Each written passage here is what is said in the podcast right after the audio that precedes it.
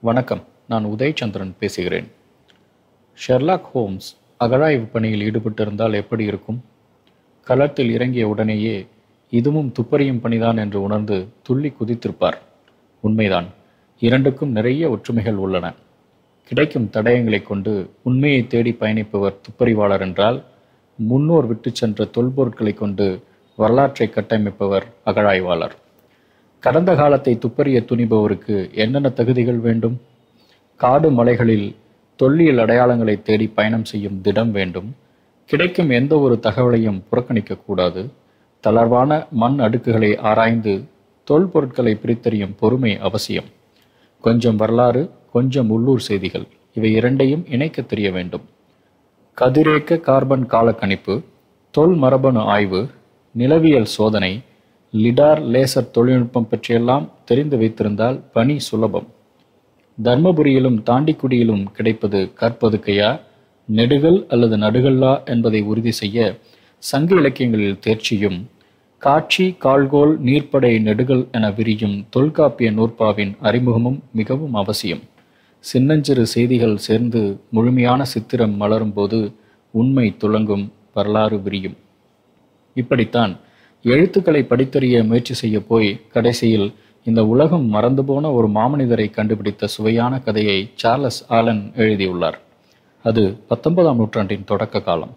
வணிகம் புரிய வந்த பிரிட்டிஷ் கிழக்கந்திய கம்பெனியின் ஆட்சி அதிகார நிழல் இந்திய துணைக்கண்ட முழுமைக்கும் பரவத் தொடங்கியது.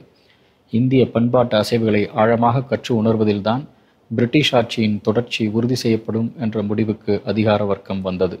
அதன் விளைவாக கடல் கடந்து இந்தியா வந்திறங்கிய இளம் பிரிட்டிஷ் அதிகாரிகள் பலர் இந்திய பண்பாட்டின் பழமையான அடையாளங்களை தேடி பயணம் புறப்பட்டனர். அவர்களில் ஒருவர் பிரான்சிஸ் புக்கானான். ஸ்காட்லாந்தைச் சேர்ந்த இவர் ஒரு மருத்துவர். பீகாரில் அவர் சென்று சேர்ந்த இடம் ராஜ்கிர். அங்கே பெருமளவில் கட்டிடங்களின் இடிபாடுகள் புதைந்திருப்பதைக் கண்டார். ஒரு கட்டிடத்தின் நீளம் ரெண்டாயிரம் அடி அகலம் இருநூற்று நாற்பது அடி. அதைச் சுற்றி மேலும் பல கட்டடங்கள் சில கூம்பு வடிவில் இருந்தன. அழிவை எதிர்நோக்கி பல சிலைகள் பொழிவிழந்து நின்றன. அவருடன் வந்த ஓவியர்கள் அவற்றையெல்லாம் நகலெடுக்க ஆரம்பித்தனர். ஆனால் அவர்களுக்கு தெரியாது அந்த வளாகம்தான் ஒரு காலத்தில் உலக புகழ்பெற்று விளங்கிய நாலந்தா பல்கலைக்கழகம் என்பது. இதே காலகட்டத்தில் புகானனின் நண்பர் ஒருவர் ஸ்காட்லாந்திலிருந்து வந்திருந்தார்.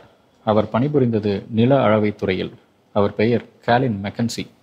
மதராஸ் ராஜதானியில் உள்ள அமராவதி பகுதியில் பல அழகிய சிற்பங்களைக் கண்டு அவற்றை தமது ஓவியர்களை கொண்டு நகலெடுக்க தொடங்கினார். அதில் ஒரு சிற்பம் அனைவரது கவனத்தையும் ஈர்த்தது. கம்பீரமான நிலையில் அரசர் என மதிக்கத்தக்க ஒரு ஆண் உருவம். இடதுகை நெஞ்சருகை குவித்து வலது கரத்தை உயர்த்தி உலகிற்கு ஏதோ உரத்துச் சொல்லிட துடிக்கும் வடிவம். தலைக்கு மேல் வெண்குற்ற குடை பின்னால் ஒரு சக்கரம். அருகில் சிலர் கைகூப்பி வணங்கிய வண்ணம் நிற்கிறார்கள். ஆனால் அரசனின் முகம் சிதைக்கப்பட்டு இருந்தது. இந்த உருவம் தான் ஏற்கனவே தில்லியிலும் பனாரஸிலும் கண்ட தூண்களில் இருந்த சிற்பங்களை ஒட்டியே உள்ளதை மெக்கன்சி உடனே கவனித்தார்.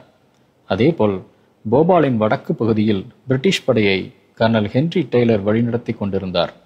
ஒரு நாள் பிஸ்ஸா என்ற கிராமத்தில் வேட்டையாடச் சென்ற அதிகாரிகள் அரைவட்ட வடிவிலான கூம்புகள் கொண்ட பிரம்மாண்டமான கட்டணங்களை கண்டனர்.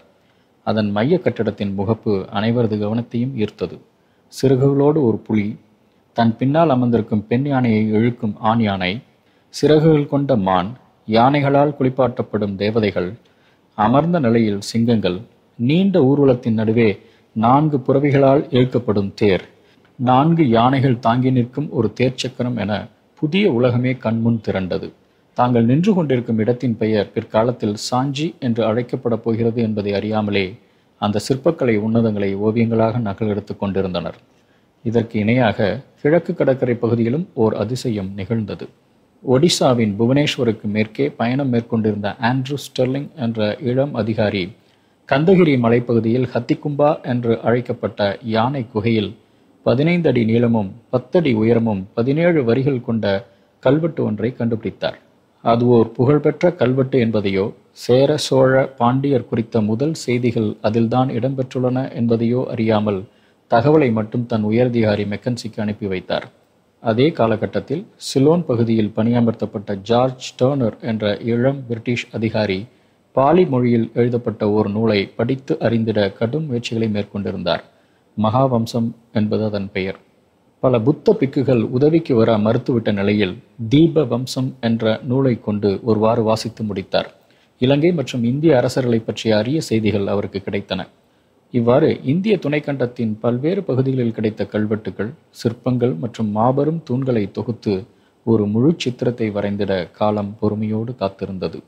கடைசியில் இரண்டு இளம் அதிகாரிகளை தேர்ந்தெடுத்தது.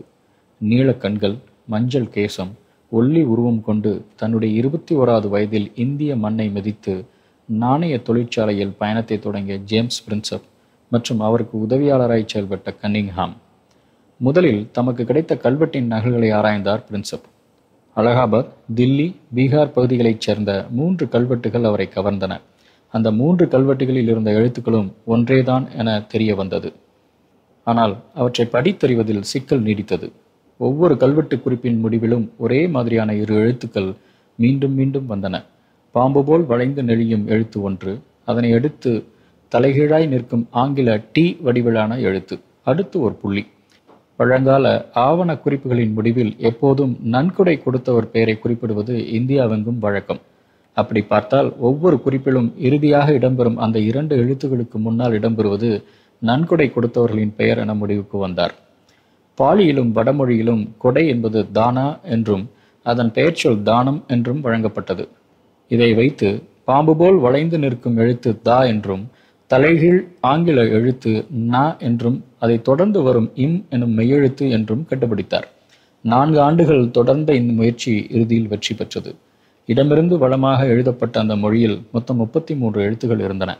அதுவே பிராமி வரிவடிவம் என அழைக்கப்படத் தொடங்கியது.